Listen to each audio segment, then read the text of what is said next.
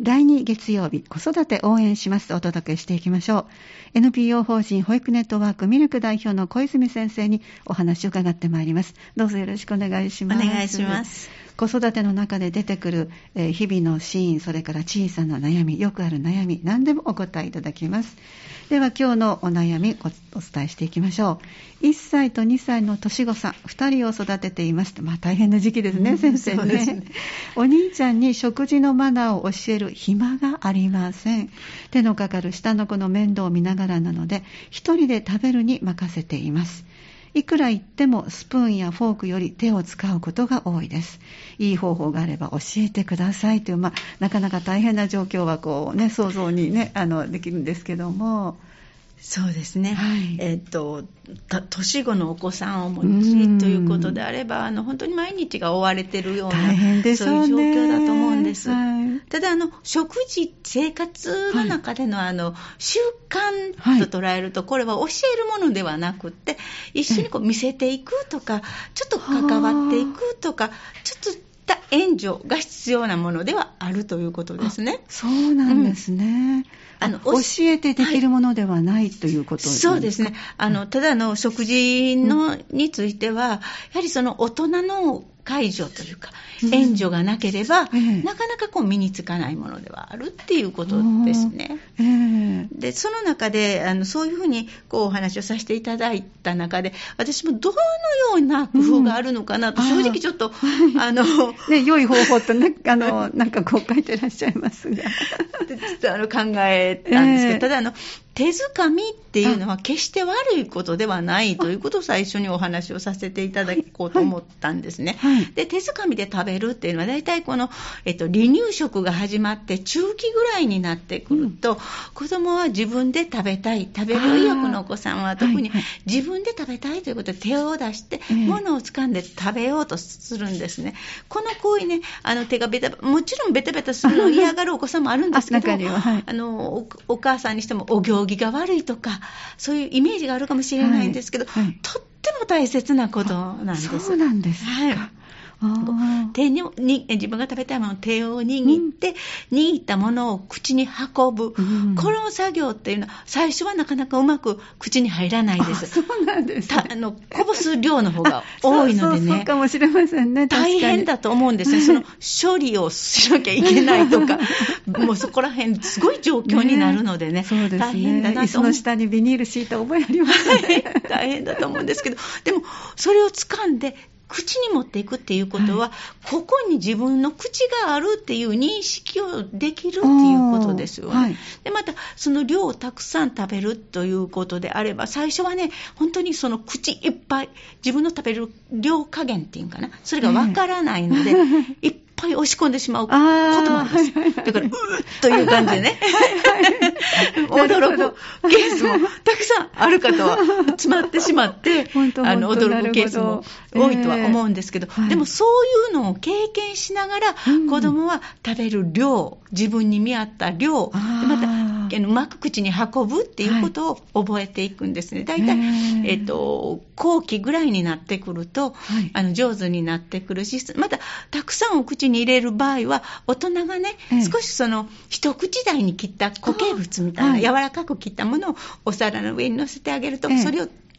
つまんで口に持っていくとか、はい、そのつまむっていうのも、はい、あの成長発達、指の発達する上でね、とても大切なことですね。ですね、うん、でそれをつまんでお口に入れたりっていうことを覚えていきます。ここの段階では、絶対に大人がそばについて、えー、それを見てあの見ておいてあげないと、この行為、あの一連の流れではできないことだと思います。でもちろん危ないですしね、はいはい、私でもお子さんがね 自分でちっちゃな手でつまんでね もぐもぐ口に入れてる様子見るの大好きです。可愛いですね。そうですよね。この上ない幸せな時間だなと。あの子供さんもいい表情されてるからですけど。あの、ね、美味しそうな顔をしてくれますよね、ね、幸せそう。またそれで上手に食べれるねって褒めてあげると、ええ、すごい自信が こう嬉しいみたいでね、え、すごくそれをあのやり取りとしてあの大人の方も幸せな気持ちにさせてもらって、はい、子供の方も幸せな気分になるんですね。えー、で、また自分のペースで食べれるのでね。そうか、そうか、そうですね。それまでは入れてもらってて、もぐもぐって感じだったけど、はい、自分のペースね。ね。これも嬉しいですね。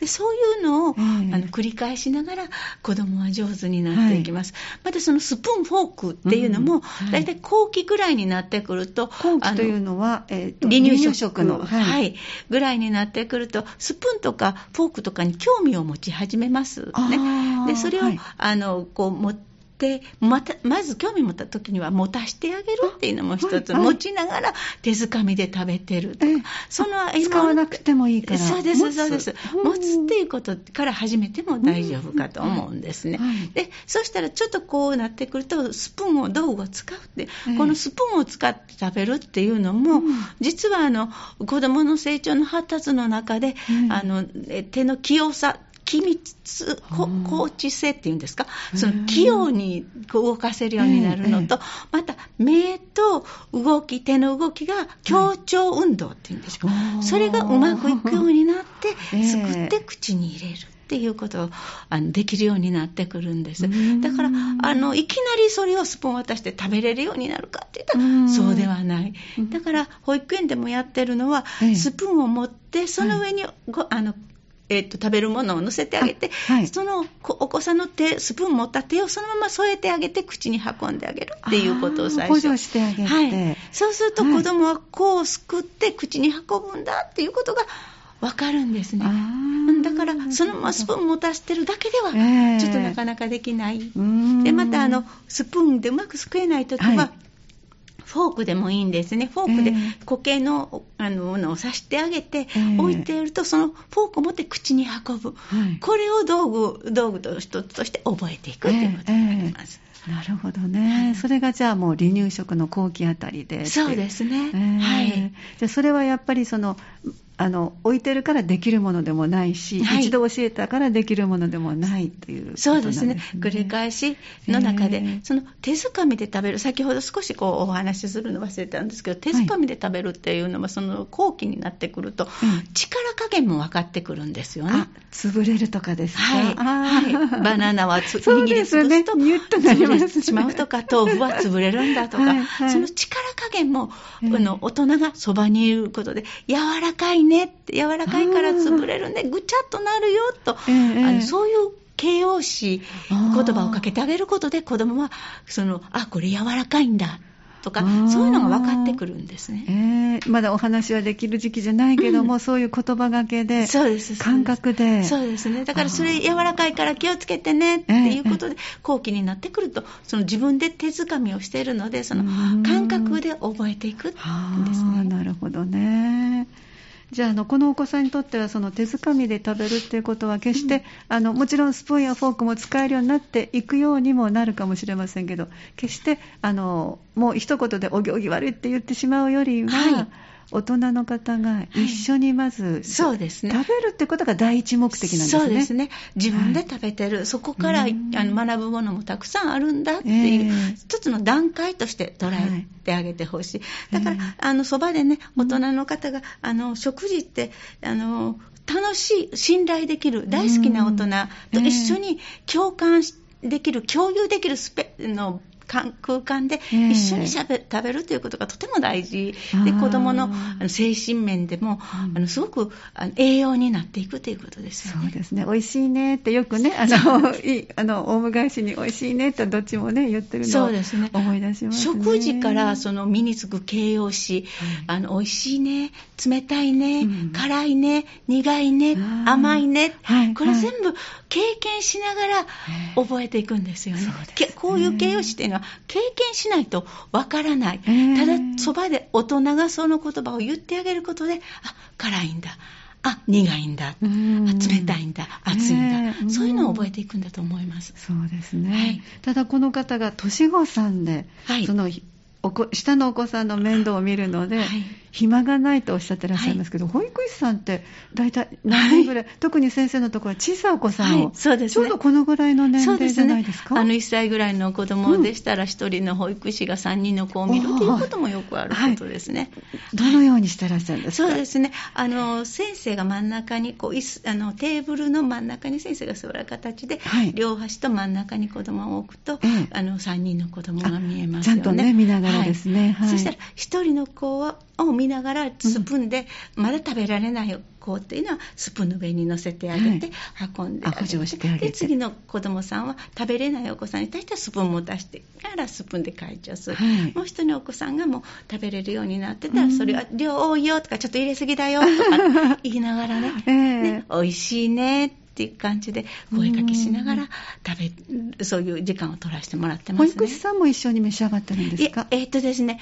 えー、っともう少し大きくなった頃には、えー、あの一緒に食べることはできるんですけども、はい、そういうまだ援助介助が必要なお子さんに関しては、はい、お子さんのあのうちの保育園では、保育士が一緒に食べないで、えー、っと食べそちらの方食べさせるという形を取らせてもらってます。えー、となるとこの方もお母様はできたら、はい、もうお母様がまず召し上がるっていうのはちょっと後に回すか、はい、何かでお二人のお子さんを今の保育士さんのように座らせてあげて、はい、でご自分もちろん座って、はい、でお兄ちゃんには、あのこうスプーンの上にちょっと乗っけて運ぶのを見てあげたり、はいはいはい、そうですね。で下のお子さんは無理だから離乳食をお口に入れてあげると。はい、もうあの間に座って、うん、あの一緒に食べさせてあげるっていうこと、そうするとねお兄ちゃんの方もあの一緒にいることで食は進んでいくと思うんですよ。一人で食べてるとね、ね、どうしてもあの遊び食べではないんだけど、うまく食べれなかったらもういいわっていう気持ちになっちゃう、ね、食に対する興味がねあの逆になくなりはしないかという心配はありますね。あの本当お子さんによって食に興味のない方が、はい、あの見受けられることがあるんですが、はい、あれはやっぱりその食事の楽しさを体感してないからでしょうか、そうですね。あのやはりその楽しい時間を一緒に共有できる、その信頼できる大人と一緒に楽しい時間にしていくということは大事、あのイメージですね、あのた食べるもの食べて嫌な思い出があ中には、はいはい食べたいっていう意識はなくなります。でも、食べるものを食べた時に楽しいっていうイメージがつくと、食べるものに対して食べる時間を大切にしようとも思うし、食べることに対する興味も湧いてくると思います。でまあ、私たちの時代もそうですけど、テレビというとてもあの、ね、あの画面があれば、はい、子供さんは、割とお一人で食べるという状況を特に何にも感じずにしてしまう場合もあると思うんですけども、はい、これはいかがでしょうか？そうですね。あの先ほどもお話ししたように小さな年齢のお子さんっていうのは食事を通して身につくこと、うん、学ぶことが非常に多いです。みたいですね。だからそのお話をしながら食べる、うん、そうするとあの楽しく食べる。そして言葉も覚えていきます、ね、食べる量自分の食べる量も身についていきます、はいでその、えーと、前歯で噛んで奥歯で噛みつぶすっていうそういうのも噛み切って奥歯で砕くとはい、丸飲みっていうことがなくなりますね でそういうあの会話楽しく食べる中でそれを一つずつ身につけていくっていうのがすごくあの大事な時間になってくるんですね。すだからあの子供にとっての私はあの食べることっていうのは生きる意欲食欲は生きる意欲というふうに私自身が感じるところがあるのでそういうあの全てにつながっていくんじゃないかなと思うんですね。で例えばあのえっと、2歳、3歳ぐらいになってくると、好き嫌いっていうのが味覚が育ってくると、好き嫌いが出てくるんですけれども、その信頼する大人と一緒に食べることで、嫌いなものでも食べようっていう気持ちになっていきます。でまた熱いものでもちょっと食べてみよう飲んでみようっていうようになってきます。だからあのそういういろんな成長発達の上で大人と一緒に楽しい時間できる食事っていうのはあ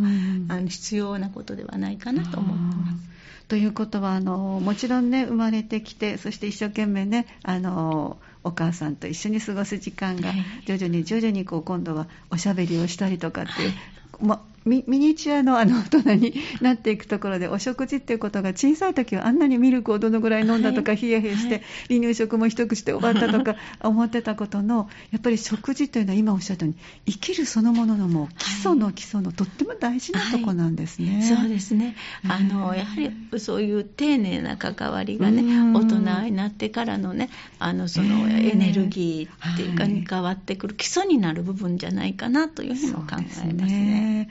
ということは本当にちょっと一人で食べるのに任せているっていうのはちょっと気になる。ちょっと気になりますね。だからあのお母さんにこう無理をさせるつもりはないですけど、はい、なかなか大変ですので。一緒に、はい、一緒に食べる工夫っていうの、はい、でできたらあのお家の方お父さんなりおじいちゃんなりおばあちゃんなりお家の方他の方いらっしゃる時はもう全員で食べる、そしてあの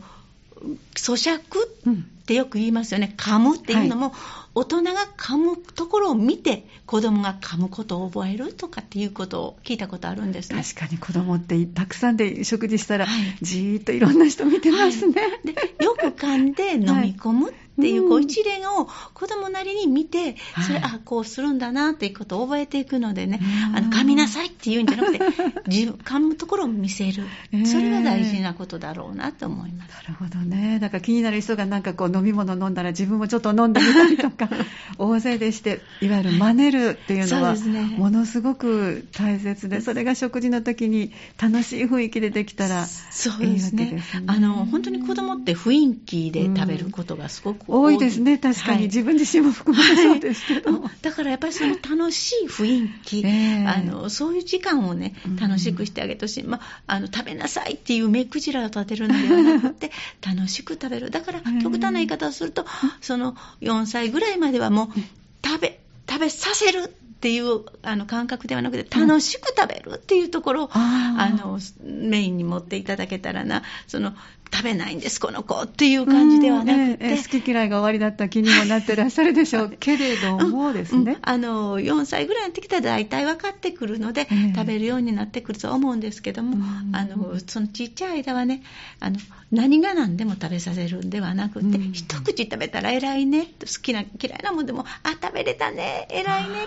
うそれで十分だと思います。そうなんですね、まあ、とにかく本当にあのそれぞれにいっぱいしなきゃいけないことまで特に年子さんというのは大変だと思いますけどもこのお食事が何よりもの基本であのちょっと気持ちをリラックスしながら、はい、あの一つずつとにかく手づかみも悪くないんだ、はい、そして、えっと、筋肉の発達でえー、フォークとかスプーンとか。そうですね。あのスプーンに関してはですねまずはしっかり上持ちで食べれるように上から持って、はい、はい、でしっかり食べれるようになって、ええ、下持ちになって下持ちでしっかりあの下持ちってももちろんこう手を返さなきゃいけない。なるほど。鉛筆みたいな感じで下から持つのは。持って、はい、うん、でそれを返して口に運んでいくっていうことなんでやはりそこのある程度そのの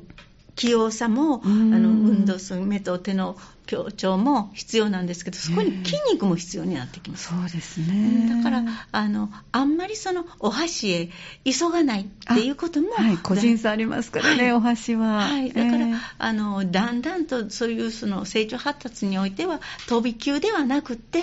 段階を踏んでしっかりと関わってあげてほしいなという、えー、あの希望はあります。そうなんですね、はい、じゃあ何よりも楽しい時間にお食事の時間をしましょうっていうのが今日のなんかあの、小泉さんからの先生からの一言じゃないかなっていうのがありますね。ぜひ皆さんちょっと頑張ってください。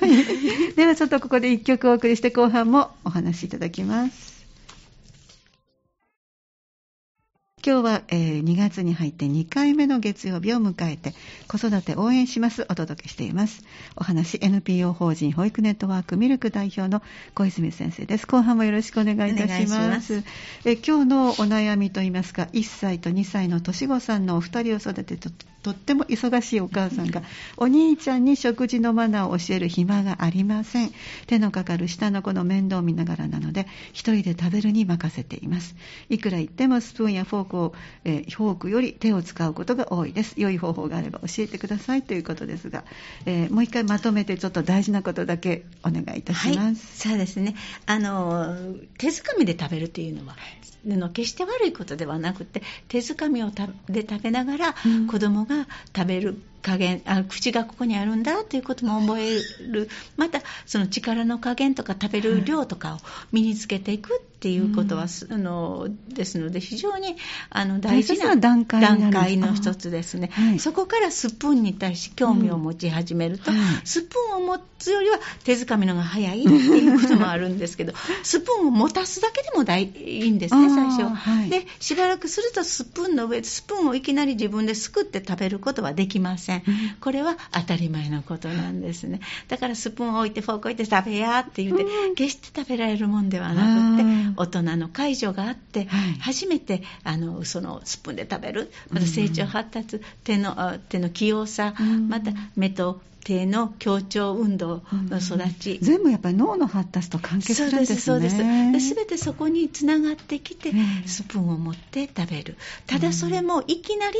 食べれるもんではなくて、はい、スプーンの上に大人が食べられる量を乗せてあげるとそれを一度大人が口まで持っていってあげるその、えっと、動作っていうか、それをこう助けてあげることで身についていくっていうことがあります、またあの食べにくいなっていう時はもう固形にしたものをフォークで刺してフォークで置いておいてあげるとそれを口に運ぶ、でそういうことであの子供が徐々に身についていく。いきなり身につくものではない、またそのそういうふうな一緒に食事をする、家族で食事をすることによって美味しいね。とか、熱いね柔らかいねまた辛いね苦いねそういうような形容詞もね覚えていく。で楽しい食事を大好きな大人と一緒に共有することで、うん、子供はまた嫌いなもんでもちょっと食べてみようかなとかって思えるようにもなるのでね、あの楽しい食事時間を、あのできたらいいんじゃないかなと思うんですね。うん、ただあのマナーについては、はい、えっと、徐々に覚えていかれる、はい、成長とともに覚えていかれることもあると思うんですけどもただこの時期のお子さんに対しては、はい、あのいただきますごちそうさまですね、あのちょっと感謝の気持ちみたいなのを少しこう大人の口をこれはあの忙しくても多分できると思うんですけどそうですね、ね、いただきますごちそうさまっていう言葉をですね、気持ちをあの教えてあげてもらえたらいいんじゃないかなって思います。はい。お母さんがしんどくならないようにできる範囲からで 今おっしゃったように、ね、いただきます。ごちそうさま、はい、まずはこれができる、はい、でよろしいですか、はい、ありがとうございました。皆さんもぜひお悩みあのご相談などえこちらのハニー FM の方にお寄せください。メールでもお待ちしております。では後半いつも駅前子育て交流広場などを含めていろいろイベントされていらっしゃいます。ご紹介お願いします、えー、っと駅前子育て交流広場、はい、えっと、親カフェ、お父さん、はい、お母さんがホッとできる場所ということで、はい、今年からの工場委員会の名前を変わりまして、ね、親カフェ、お父さんもお母さんも両方参加してほしい。ということで、あの、ちょっと、ま、名前が変わりました。こちら3月12日、日曜日ですね、11時から12時。あの、馬込先生ですね、あの、今、東大阪大学短期大学部の方の教授をされております、馬込先生生があの中心となってお話を進めてくださいます、はい、ぜひぜひ参加してお子さんも見守りをさせていただきますのでいいですね、はい、ご家族で参加していただけたらなと思います、はい。ここではどんなことをされるんですか？皆さんで日頃の育児の、はい、そうですね、えー、お話あの、えーとまぐみ先生の方がですね、うん、お話中心での問題提起ではないんですけど、あはい、あの少しどうですか？ということをあの、えー、振っていただく中で、えーと、その時に参加されたお母さんお父さんたちの話からうまく、えー、あのそのテーマを取っていただけるっていうことで、テーマは特に今日はこれですっていうのはないんですけど、そうなんですね、はい、はい、参加者の中で話をしながら進めていっていただいております、えー、私も何度もご一緒させていただいたんですが、はい、とってもお話の楽しい、あの方、先生でいらっしゃいますからね、まああのご自身も子育てされてますので。そうですね、気軽にぜひご参加いただいてあの日頃の思ってらっしゃることまた愚痴でもいいかもしれませんね、解決方法もあるかもしれません。はい、ぜひお待ちしてます、親カフェをまずご紹介いただきまました。はい。はい。えーと、こちらは次はですね、はい、あのこのフラワータウンの方の隣にありますサンフラワー、ビルの中にあります、ミルクひまわり園のことで少しお話をさせていただきます。はい、こちらの方ですね、一時預かりの方もあのさせていただくことになって、はい、できるようになりましたので、はい、あの理由は問いませんので、あのぜひえー必要な方は問い合わせをいただいたらなということ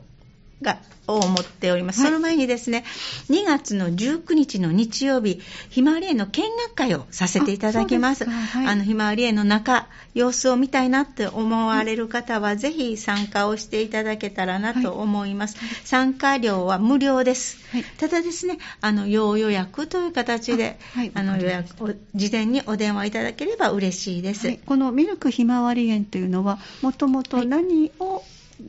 何ができる場所、えっと、ここはですね、企業型保育、きえ企業型の保育園です。あじゃあ企業さんと提携されてる、もういわゆる保育園になる。そうです。で、はい。あの、もちろん、その、えっ、と、待機児さんですね。はい。あの、三田市内においての待機児さんもお預かりをさせていただいております。はい。でそこにプラスはい。一時預かりをされるようになった、そうです。これははい1日、それとも時間あの、時間です。あの、時間で、あの、はい。ご希望の時間、時間内であれば、はい。えっと、何時間でもというところではあります。あそうなんですね、はい。じゃああの急なあの、はい。お出かけといいますかはい。例えばご両親なんか怪我されたから、今から私一人で病院に行かなきゃいけないこの子連れて行けないわっていう時なんかでも、お電話ではい。確認して、もし時間的に行けるようだったら預かっていただけはい。る、、そうです。でもちろんあの待機児さんになられた方のお預かりはあはい。可能ですので、あの待機児になってしまってええ。どこも預けるところがない、はい困ったわっておっしゃる方は、ええあのす認可園が決まるまでの間あはい。あのこちらの方でお預かりすることは可能です。そうですか、はい。そういう細かいあのどういう場合がいいですかっていう質問も含めて、はい。見学会にぜひ皆さんお出かけになられたらいいですね。じゃああの予約制ということですけども、はい。どちらに予約をすればいいですか、はい、えーミルクの事務局の方にお願いします。はい。えーはい。079-565-4313です。はい。えっ、と、079-565-4313。はい。えっ、と、何時から何時まで、何曜日が大丈夫はいでしょう、えっ、と、ミルク事務局は月曜日から金曜日まで、はいえ9時から5時の間であれば大丈夫です。わかりました。はいえっと、先ほどご紹介あったよ親カフェ。はい親カフェこちらははい予約になりますはい、か、こちらのは方も事前予約でお願いはいします。じゃあ連絡先お願いします。はい、えー駅前子育て交流広場です。はいえーはい